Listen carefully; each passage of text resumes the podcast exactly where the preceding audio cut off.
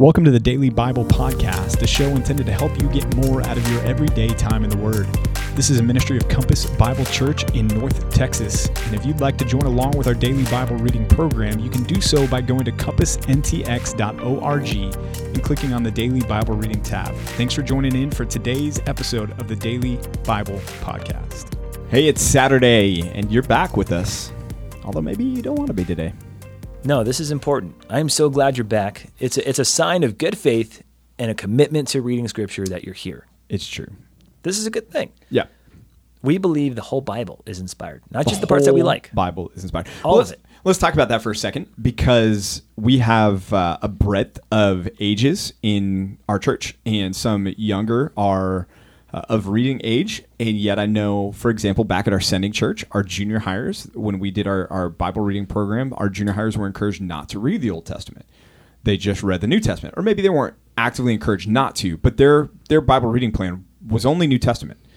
Um, Pastor Rod, your experience working with students, what would you, how would you counsel some of our parents when we're dealing with some less than PG or maybe more than PG, I don't know, uh, things, even in, in chapter 15, like we're going to get into this. We're talking about bodily discharges and some other things that, uh, on that note, hey, parents, just a, a warning that, that maybe this is an episode you want to pre screen. But how, what would you counsel our, our moms and dads on that? Because of the day and time in which we live, I think by and large, our young people are not going to be surprised by what they read. In fact, it's rather tame. The Bible doesn't handle R rated activities in X rated ways. Sure. Even the Song of Solomon, which is about marital love, and there's a lot of symbolism, but there's also some blunt words. It's it's not. I mean, you could see far worse driving past a billboard on Yeah. your way home to work or way home from work. I mean, the, I I think our kids are exposed to much more than what they've been used to, and therefore, I'm far more comfortable with texts like this because I'd rather beat them to the punch. I want Bible to frame how they think about these topics of conversation. So I'm not saying that you should do it nilly willy, but I do think by and large, parents would probably do well to help their kids enter into the, the world of the Bible sooner than later, probably earlier than you might be comfortable with, because they're going to be exposed earlier than any of us would ever have been planned. Uh, they're exposed to content that you and I would say that's reprehensible. I mean, even okay, even some of the Super Bowl halftime show, Right. There were people dancing on poles. That's you know, no thanks. That's willy nilly. that's willy nilly. what, what do you mean? You said nilly willy, and I was Oh, just okay. saying that's willy That's nilly. willy-nilly. Yeah, the crazy. stuff like that, and, and I'm sure most of us weren't faced by it. Right. We saw it and like, okay, yeah, they're dancing on poles. Yeah. We we don't even see that stuff anymore. So Yeah. I'm going to say, by and large, the Bible is a safer bet for most families, even at younger ages, um, because it's gonna it's gonna beat them to the punch on some of the things that the culture wants to expose them to. Yeah. Okay. Well, then talk to the mom and dad who are out there whose kids are being homeschooled right now and they don't have television at home and uh, they are, are careful about what they allow their kids to see and uh, they're not as concerned. They don't have smartphones, they're not on social media. So th- there's really a limited number of outside voices that their kids are being exposed to right now. What do you what do we say to, the, to those parents? you could have some really good filters in your home. You could have uh, you know the best air filters, and it's taking out all the nonsense, and that's that's good. I'm, I'm stoked for you, and I'm I'm excited that you're doing that. Um, the reality is, you're going to have to leave the house at some point, and you can't control what's happening outside your house. And at some point, I think they're going to be exposed. So even that, I would still say, and that's fantastic. Pa- parents, obviously, I'm not saying that you should blanket blanket statement expose your youngest kids to everything. I, I'm simply suggesting that it's probably earlier than what you and I would be led to believe. Yeah. For your family, it's going to be different. The age range of ex- exposure to the, the harsher themes that Scripture talks about, it's going to look different for each of your kids. Even within your own family, right? You're going to have different ages for different stages. So I- apply this with wisdom. But I'm going to say, probably for most of us, it's going to be earlier than you expect.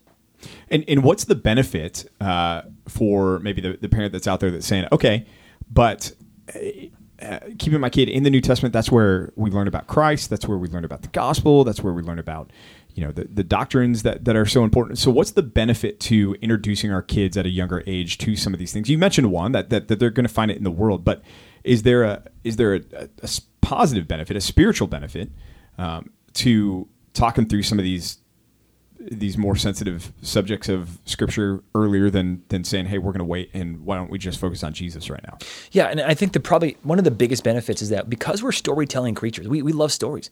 All of us are storytelling, story interpreting creatures, and so as we let the word inform the way that we think about the world around us, the better able we're going to navigate some of those really nasty, ugly, heavy truths.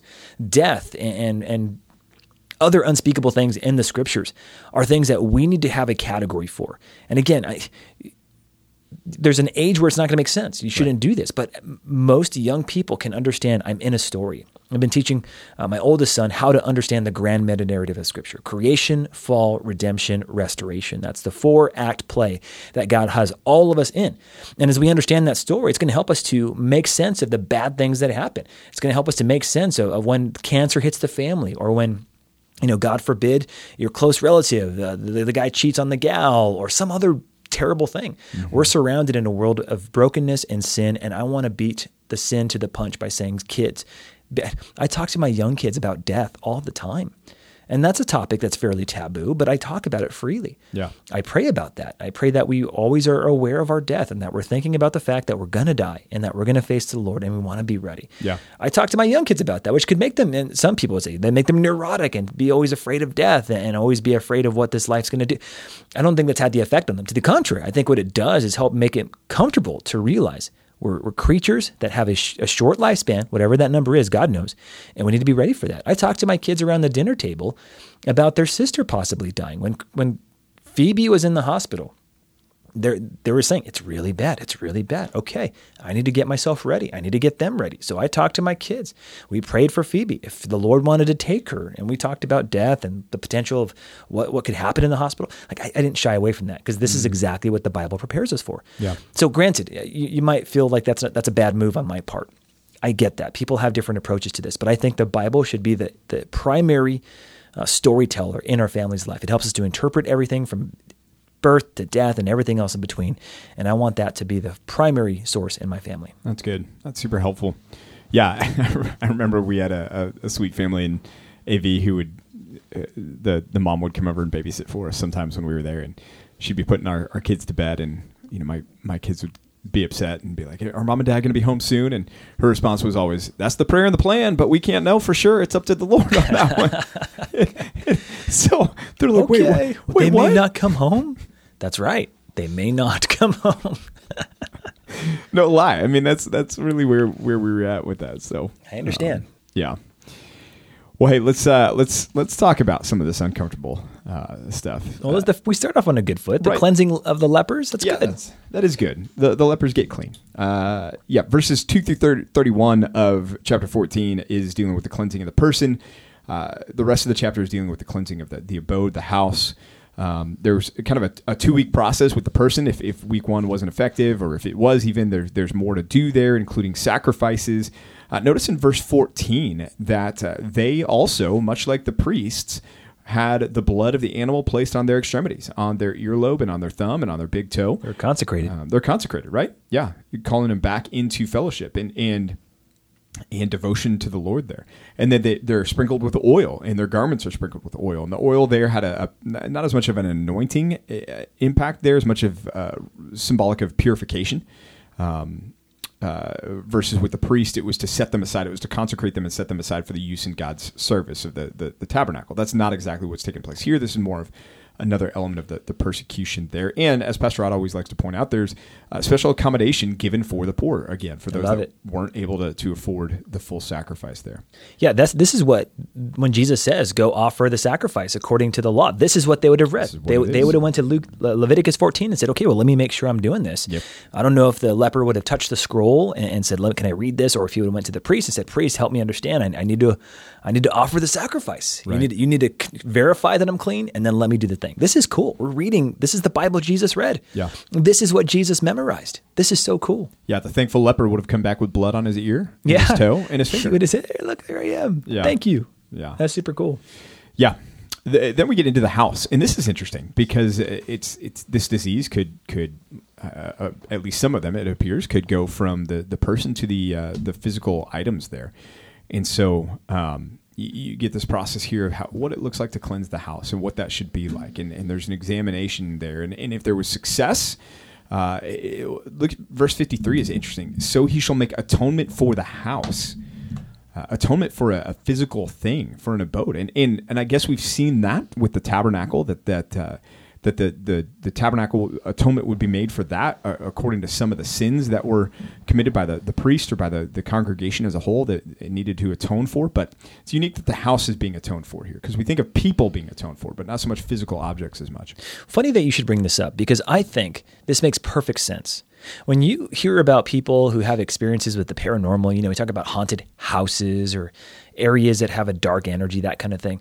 This makes perfect sense because if the demonic force is out there, and it, we of course believe that they are, there's spiritual warfare happening all around us. It seems like there could be unclean places even today where there's a, a stronghold of some sort. There's a demonic presence there. For whatever reason, they're there. And, and it inha- they inhabit, if you can use that word, a physical location. So I'm not saying that we should necessarily cast out demons in your basement or your apartment, but that it just seems like there is there is a connection to the physical realm and the spiritual realm, and somehow or another they're they're inhabiting or connected to a physical location, and it's a job of the Christian to expel that darkness, whatever that looks like. Again, I'm not suggesting that you cast out demons from your basement, but I am saying there, there's precedent here in Scripture that there can be an unclean place and a clean place, and what it looked like here was a matter of sacrifices. My wife's uh, one of my wife's friends in college, she cast demons out of her air conditioner in her dorm room. Dude, that must have been a scary air conditioner. Yeah. Yes, that's not what we're talking about. But let's say somebody had concern over this and they came to, to you or me and said, Hey, pastors, I've got concern that there might be something dark in my house. Um, what are they asking us to do? How would you say this is what th- their their request might look like, or what we would respond, how we would respond, what we would do in a situation like that? So, one of my old churches, my pastor moved into a home that was previously owned by a, a, a Chinese woman who was a Buddhist, had the statues all over, yada, yada, yada. My pastor began to have strange occurrences in the house. You know, the, the walking across the top of the, you know, you know, the walking upstairs, no one was home. Faucets turning on, no one is home. You know, just things, there's strange things that are happening. So he began to be concerned enough to say, I'm going to call the elders of the church and I'm just going to have them come and pray with me for this area. And so that's what he did. He had, you know, I don't know how many guys it was at the time, but they came to the house and, and they prayed for each room and they said, Lord, we take we take dominion over this. This is your home. We want this to be a place where your spirits felt, that kind of thing. And they prayed for it. And that was it. They didn't they didn't to my knowledge, they didn't cast out any demons and put their hand on the walls and say, the demons be gone. They just prayed for it and took took ownership of it for the sake of Christ. And so I think I think that was effective. I, I don't recall any stories after the fact, but if someone were, were experiencing something like that at their home, I think we would do that. We'd go and we'd pray for you. We'd pray for the home and say we dedicate it to you. We're going to take uh, we're going to take our Bibles with us and cite Scripture and, and do what we can to to set it apart for the sake of Christ. So again, we're not going to anoint it. We're not going to put oil on your ear, or your big toe. But we're going to say this is for the Lord, and we're going to trust that that's going to be efficacious. Yeah, that's helpful. What would you say to that? Yeah, I would, I would agree. Um, you know, we w- we would do that. I think. Here's my only caveat. I think sometimes we can shift the focus from personal responsibility for sin in our lives to the realm of the demonic, and we can Interesting. What do you mean by that? meaning something weird is going on in my life, uh, and and we're like, oh, there there must be dark forces, you know, in my house, and so I need somebody to come and, and pray the dark forces away from my house. Versus, no, maybe that you've got some sin in your life that's unconfessed that you need to deal with, eh, that God's disciplining in your life. Now, people walking upstairs, I don't know about all that, but um, but there might be a- an ability to say, okay, I think sometimes we can blame the demons pretty quickly rather than taking personal responsibility for our own sin and, and first examining the house of our bodies to say, okay, do I need to deal with anything personally before I, I make conclusions? Or it could be both. I mean, that's what both. Paul says in 2 Corinthians 12, right? Yeah. Uh, in order to keep me from becoming pri- uh, proud, uh, the, the Lord sent a messenger to afflict me. A messenger of Satan. Right. Isn't that crazy? Yep. He sends a, a, a messenger of the devil. And this gets complicated because, again, the Lord's not guilty. He doesn't do any evil, but he Right. utilizes evil for his good purposes. That's what Paul said. The Lord sent a messenger of Satan to afflict me, and I prayed, and he said, "My grace is sufficient for you." So the answer to Paul was, "No, I'm not going to relie- uh, relieve you of this of this Right. affliction. You're going to have to deal with it and trust that I'm going to use it in spite of the fact that you don't like it." Even Saul, King Saul, right? He had an evil spirit from the Lord, Dude. that afflicted him. Crazy. Yeah, that caused him to pick up a spear and throw it at David. The Yeah, Lord's anointing. causing. He chose to do that, but yes, he incited him, Right. And and he willingly gave into that, and that's where I, I, I get. I, I think I'm probably more comfortable talking about this than the average Reformed Christian because I think it's it's probably much more happening much more than maybe what we give credit for. The there's the two polar mistakes is it's everywhere. My computer, I'm casting out demons from my air conditioner, or it's not happening happening at all. And I think C.S. Lewis says something clever and and and helpful about that. But just saying, I don't want to be blind to it, and I don't want to pretend it's happening all over. My carburetor is not inhabited by a demon, Right. Um, but it's happening, and so I should be aware of that. Right. And and I think remembering demons the the goal of demons are not to to scare you. The goal of demons are to hinder you in your pursuit of Christ. I mean, it's the the, the thing Satan wants more than anything else is not to be like boo, ah, right, or be like, oh no, what's that? There's a ghost in my closet. No, it, they're they're after the the slowing down of your your Christ likeness and the the hindering of your progressive sanctification. If you're a believer, you can't be possessed by a demon. You you are indwelt by the Holy Spirit, and there's not a demon that can take up residence in you. Um, demonic oppression, demonic possession, those are different categories, and we're talking more of the oppression than we are the possession here. But the, the, the demons that are popularized in our culture are more about the, the Halloween kind of like ooey, you know, scaring, jump out of the, the closet and oh no, I've got a ghost in my under my bed type. I don't think that's the dem- demonic realm that we're up against. They can inspire fear, and fear can paralyze you, and fear can cause doubt in your your heart for sure. But this is more about your Christ likeness and your pursuit of the Lord than it is they're out to scare you. Amen to that. And, and I guess what, let's offer the countermeasure to this. One of the best ways to ward the dark, the spiritual forces of evil in the heavenly places, put on the armor of God. Yep. Do what God says. Obey His word. Sing His praises. Pray for the protection of yourself, your family, your pastors. I mean, live the Christian life. That's one of the best deterrents and one of the best offenses to the the, the evil around you. Yeah. Don't go searching for them. Don't communicate with them. Don't pull out your Ouija board and start trying to figure out how to get rid of them and asking them their preferences. Don't don't commune with the devil. Right. Um, the reason Scripture is so adamant about uh, about this is because it's real and it's dangerous, and you should be very cautious around this stuff. Uh, again, the best defense is a good offense. Live a faithful Christian life. Love the Lord your God, and let that be your protection. Super helpful. All right, let's talk about bodily fluids. I thought we were done. Well, I wish we were, but no, we, we got to talk about bodily fluids. Okay. Well, I'm going to step out. You go for it. Oh, no, Wrap wait a minute. up. No, see, yesterday I said that was going to be your job. Is that the demon walking upstairs? No, that was me walking out of the office. yeah, was it? My Well, sound effects. It's weren't- deceptive. Okay. All right. Hey, uh, yeah. So we're dealing with males in verses two through eight. males. Um, there's a video. This guy. never mind. We're dealing with men in verses two through eighteen and uh, various discharges here. And uh, again, this is kind of the the pre-screen section. Parents, uh, we, we won't get into graphic detail, but it's Well, use the words the Bible uses. yeah, we'll use the words the Bible uses. Verses 2 through 12, we, we get this idea of the long term discharge um, from a man, which is unique in our understanding of things. I think when we get to the females and we see the long term discharge, we've got a New Testament category for this with the woman who had just that, who touches the, the, the hem of Jesus, Jesus' garment and he feels the power go out from him and he stops and she's healed. I think that's what we're dealing with there. And I think, you know, even today we see uh, examples of situations like that in the, the female realm. But uh, for men to have this long term discharge, and, and so there have been some that have said, well, maybe this is this is not necessarily from the reproductive organ, that this could be a discharge from somewhere else on the body. But it, it really contextually, when you, you look at the counterparts with the females, it appears that no, this is dealing with the, the sexual organs here. Um, and so there is a discharge that's proceeding from that that is long term, and it's causing him to be defiled. In fact, not just him, but anything he touches or even sits on is, uh, or comes into contact with, or anyone he comes into contact with, is defiled as a result of this as well.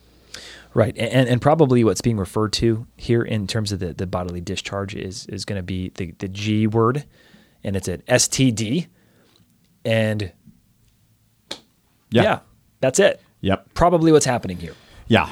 Well, in response to this, there's a sacrifice that's required, and that's laid out in verses 13 through 15. To be clean, they needed to go and they needed to offer a sacrifice, and uh, and that, of course, once the discharge was was stopped, and then they would be made clean and allowed to reconvene with the the people, and no longer be a source of defilement. Uh, verses 16 through 17, then again, biblical word here, we get the concept of semen, the discharge of semen. Um, and the person that has a discharge of semen, the man that does, is unclean until evening. Uh, one commentator, Wenham, said this that the practical effect of this legislation was that when a man had religious duties to perform, whether this involved worship or participation in God's holy wars, according to Wenham, his view is that, that basically God is prohibiting sexual intercourse. Before war or worship. Before war or worship. Yeah. yeah. Which factors into when King David sees Bathsheba, commits the sin with Bathsheba, and calls Uriah back from the front lines. Uriah's like, nope. Yeah, and tells Uriah to go in and sleep with his wife. Uriah says, I'm not going to do it. And it could come back to a passage like this, and Uriah understands, no, for me to do that, I would make myself unclean. I wouldn't be uh, eligible to go back to the front lines and, and fight. Which would only heighten the fact that Uriah was the better man in that situation. Oh, for sure. The character, spectacular. Yeah, yeah. So discharge of semen, unclean until evening. After sexual relations with the wife, un- again, unclean until evening. There in verse 18. Anything on more on the the men, PR? No, I no, yeah, I'm good. Okay. Are you sure? yes, Should we do a, another podcast special episode just on? Yeah. absolutely. Okay. Verses 19 through 30, uh, dealing with the females, dealing with the fairer sex. Uh, 19 through 23, dealing with menstruation, um, long term male discharge. Of uh, that concept, a lot of the same concepts applied here. The the that which would become defiled. In fact, we've already encountered this in our Bible reading. If you think back to Rachel, who stole some of Laban's gods uh, and hid them in her saddle, which she sat upon in her tent. And when Laban came to search her tent, she said, "Hey, the, the way of women is upon me, meaning I'm I'm uh, on my period I'm bleeding. and I can't get up." And even more so, if she had stood up, Laban wouldn't want to search underneath because what she had been sitting on was, unclean. Unclean. Uh, and, and granted, Laban was not a believer, was not a, a part of the people of God at that point, and so he's not thinking Leviticus. But a lot of this stuff carried over uh, across other religions as well. So again, the idea here, uh, holiness and cleanness, uh, represented by wholeness and normality. Blood is the atoning the atoning thing on on the altar. Yep. But here it's not in it's not in the right place, so to speak. It's not happening in the right way. Right. And so it's unclean, even though it's used as a means for cleanliness or cleaning someone who's a, a worshiper. So the idea again, tr- try it in your mind to say, okay, what's happening here is God's making the distinction, as Pastor Pete just reminded us. But that distinction again is connected to wholeness and normality. That's going to help us as we continue through the next several chapters after the Day of Atonement. We're going to get to that one tomorrow. Yep. Uh, but just keep that in mind. So it's nothing against the ladies, nothing against the men. It's just saying, okay, normal wholeness, cleanness. That's what we're looking at. Right. Right. After the period of menstruation, there's no sacrifice required here. Um, the, they just have to wait the period of time and then they are, are clean again. clean. Yeah. Uh, with sexual relations, same thing as with men in verse 24 there, unclean until evening. And then in verses 25 through 27, here's the long term uh, situation for the ladies, like there was a long term situation for the men. Um, and this one, much like the men's sacrifice, was required this time at, at the conclusion of that. Right. And yeah, I, I, I'm, that, that's it. I, was going to add another thought, but I think I'm. Okay. Verse 31 kind of summarizes all of this pretty well for us as it says this The Lord says, Thus you shall keep the people of Israel separate from their uncleanness, lest they die in their uncleanness by defiling my tabernacle that is in their midst. And so, uh, all of these laws, rules, and regulations are set in place by God through Moses in order to protect the people, in order that they would not commit the same sin, for example, as Nadab and Abihu, of, of treating common what God has declared to be his and, and and uh, and approaching him in a, in a manner that's not fit to be approached in that sense. And so God right. provides these guides, these rules and regulations, really as an act of grace and mercy to the people, so that they would be able to have a relationship with Him in the first place. Which I'm thankful, and we've mentioned this before. I'm, I'm, this makes me so thankful for the cross because we're not under the same rules and regulations, by and large, that they were. I'm tired just reading through it. Yeah. I don't know what it would be like to live this out. To have to remember all of the Yeah. Okay. Am I clean right now? Am I unclean? Do I, can I, can I go offer my sacrifice? What sacrifice do I bring? I, I mean, it's it's the law was a schoolmaster or a tutor that was meant to lead me to.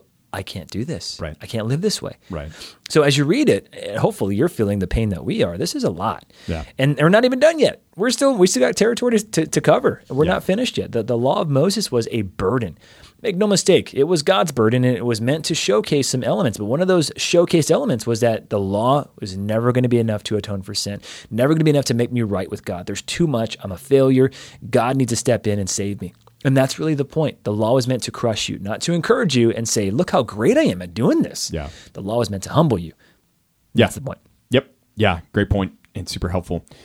Yeah. I mean, can you imagine the anxiety looking down at, at your hand and being like, oh no, is that just a, a scrape or do I have leprosy? Am I unclean? Dude, oh um, no. That would be life changing, right? Because you, you, it's a it's a, a social death sentence. It is. You get to hang out with lepers for the rest, of whoever they are, right? You get to hang out with those guys. Social and religious. Again, because you can't you can't go and enter into the religious life of, of the people. Right.